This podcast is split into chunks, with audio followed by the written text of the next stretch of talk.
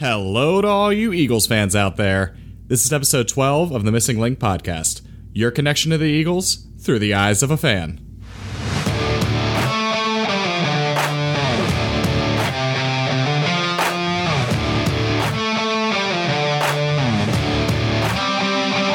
Today, we're going to catch up a little bit on the Minnesota Vikings game and look ahead to this primetime Sunday night matchup against the Dallas Cowboys.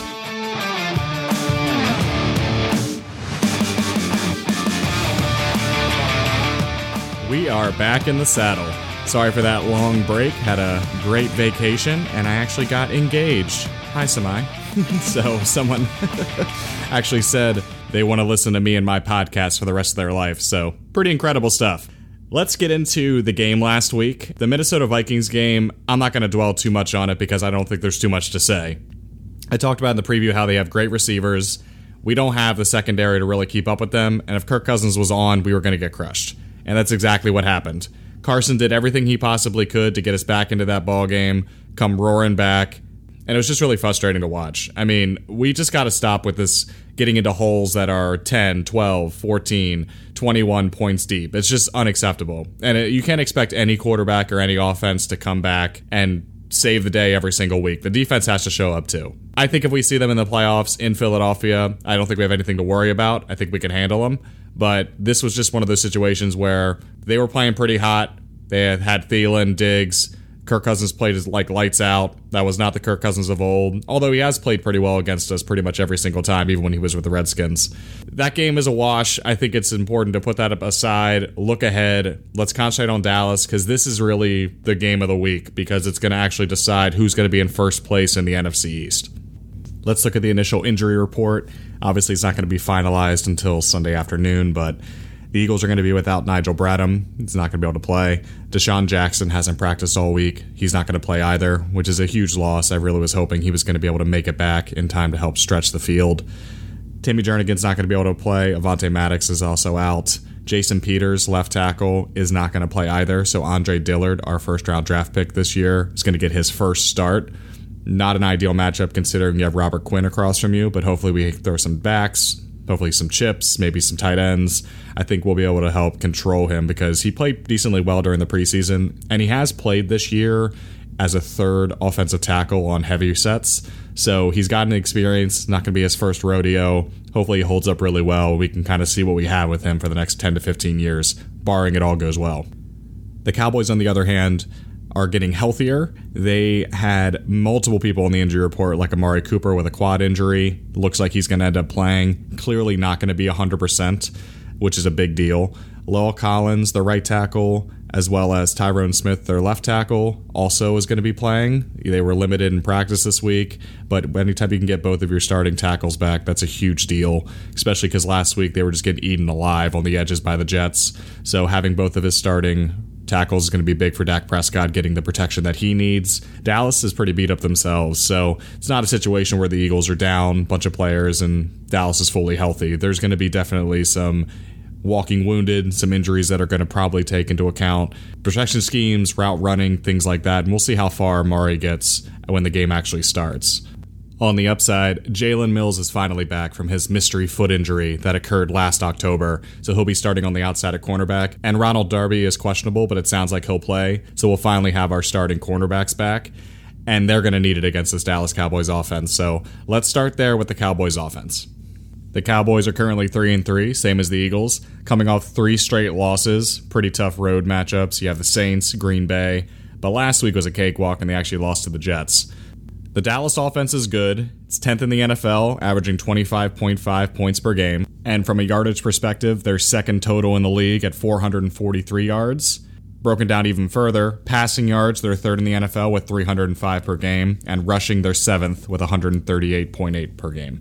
Offensively, you can look at them and say, on paper, they're fantastic. I mean, they're top 10 in every category, second most in the league when it comes to total offense, but stats can be a little deceiving, and it really depends on who you play because guess who's second most in the NFL in passing yards? The Atlanta Falcons. What's their record? One and five. Now that one win did come against the Eagles, but point stands, right?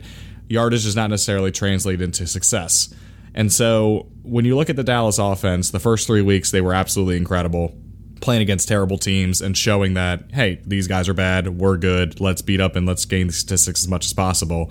But the last three weeks have been pretty pedestrian, especially when you talk about Dak Prescott. The bird's eye view of Dak Prescott looks pretty good. He has 70% completion percentage, 11 touchdowns, 6 interceptions for the year. But that doesn't really tell the whole story because the last three weeks against the Jets, he didn't have a touchdown nor interception. Green Bay, two touchdowns, three interceptions. And against the Saints, he didn't throw for a touchdown, but he threw a pick. The majority of his production has come against the New York Giants, where he threw for four touchdowns and against the Washington Redskins, where he threw for three. So seven of those 11 came in the first three games, and he hasn't been very good since. Since they started playing good teams and having legitimate defenses and people who can score more than them, they've struggled mightily, and that all starts with the quarterback with Dak. Zeke hasn't been his usual self either after that holdout. He's currently only averaging 82 yards rushing a game, and he only has five touchdowns. And Amari Cooper, Dak's number one wideout, has 33 catches, 515 yards, and five touchdowns. So he's been playing pretty good. But he's hurt. So his quad injury that's been kind of lingering this week, even if he does play, he's not going to be at 100%. Now, with our secondary the way it is, I'm not counting any chickens before they hatch. But if there's anyone on that offense they can least afford to get hurt outside of Dak, it would be Cooper. Because once he came out of that game last week, they were really mindless. They had no he had no idea where to go with the ball. Weren't a lot of deep options. Michael Gallup, their other wide receiver, has been hobbled. Mark Cooper being somewhat not 100% in this game is going to be a big factor. This Cowboys offense isn't too hard to figure out. They want to throw it deep to Amari Cooper and they want to run it with Zeke. I mean, that's really it. You stop Zeke, where our defense has the number two rushing defense in the league. That bodes well for stopping him. However, our secondary's been like you know tissue paper. So if a Cooper is hurt or Cooper's not 100% or he has to exit the game at some point, that's going to be a huge advantage for the Eagles. The Dallas defense also has been pretty impressive throughout this season so far. Yards per game, they're ninth with only 331. Passing, they're 13th, and rushing, they're 12th. So they're right there in the middle of the pack towards the top 10 in all categories. That really starts with their linebacking corps. Both Jaylon Smith and Leighton Vander Esch patrol the middle of that defense very, very well. They can rush sideline to sideline, they can rush the passer. They're also good in coverage. Getting around that, their defensive line, which is highly paid, Demarcus Lawrence is a $100 million man. He only has had 2.5 sacks so far this year, and Robert Quinn, who they acquired over the offseason, is on the other side with five sacks. So that's really where the teeth of this defense is, is in the front seven. You've got two defensive ends, one's performing much better than the other and then you have two linebackers who help with the running game and the passing game. However, the past three weeks, when they've actually played legitimate competition, they have not done a good job of stopping the run or the pass. They've been absolutely shredded. And you think if you saw that game last week against Sam Darnold and the Jets, he was doing whatever he wanted to those guys. He was throwing it where he wanted it, when he wanted it. Le'Veon Bell was gaining yards. It was a travesty of defense. So I don't know if they're unmotivated. Looks like Jason Garrett has had some issues controlling his team and motivating them. I'm not seeing too much in the last three weeks that's making me think that the Dallas defense is posing any threat to this offense. We're not going to have DeSean Jackson, unfortunately. I really wish he would have just got the abdominal surgery and taken it right then and there.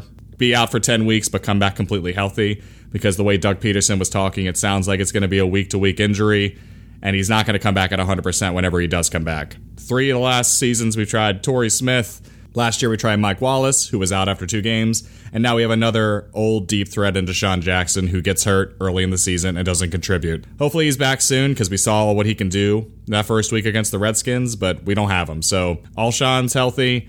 Nelson Agholor has to step up. And then we obviously have to rely on the running game, and hopefully Jordan Howard, Miles Sanders comes to play and Zach Ertz and Goedert are also a big part of that. Not having Jason Peters who's been playing pretty well this year, even though he's 37. But I'm excited to see Andre Dillard. You put a first round draft pick in this guy. By all means, he was supposed to be a top 10 pick. We leap in front of the Houston Texans to grab him. How's the future going to look with this guy? You know, he's been playing, which is a good sign because he's gotten onto the field in those heavy sets and those goal line sets. But I want to see him over the course of a game. And I think this will be a big test for him guarding Carson's blind side but you got to give the rookie some help. Even though you draft him highly and he's a good prospect, you got to put a tight end on that side. You got to chip with the back. You got to protect against Robert Quinn and Demarcus Lawrence. But overall, I was watching that game against the Jets last week, and I think looking at these statistics really just confirms what I already knew. And that is the Cowboys statistically have both a good offense and a good defense. But the eye test says something different. And the eye test to me says this is not a elite football team. This is not even a great football team. This is a team that has beaten up on lesser competition. And once they started playing some real people, they've been starting to crumble and show who they really are.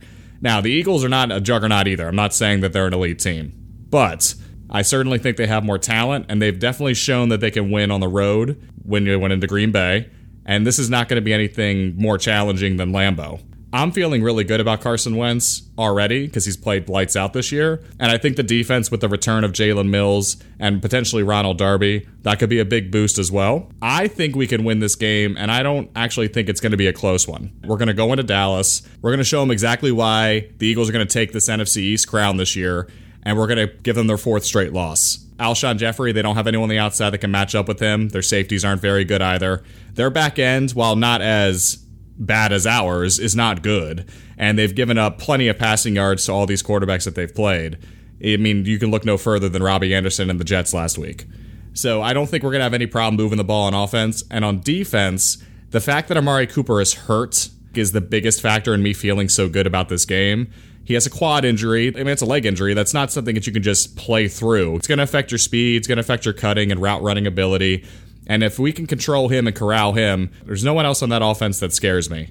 I'm not too worried about Zeke Elliott because he hasn't shown that he's an elite running back this year. He's been kind of plodding around and getting a lot of carries, but not really going too far with them. He doesn't have that long speed. Our rushing defense has been superb. I think we'll bottle him up.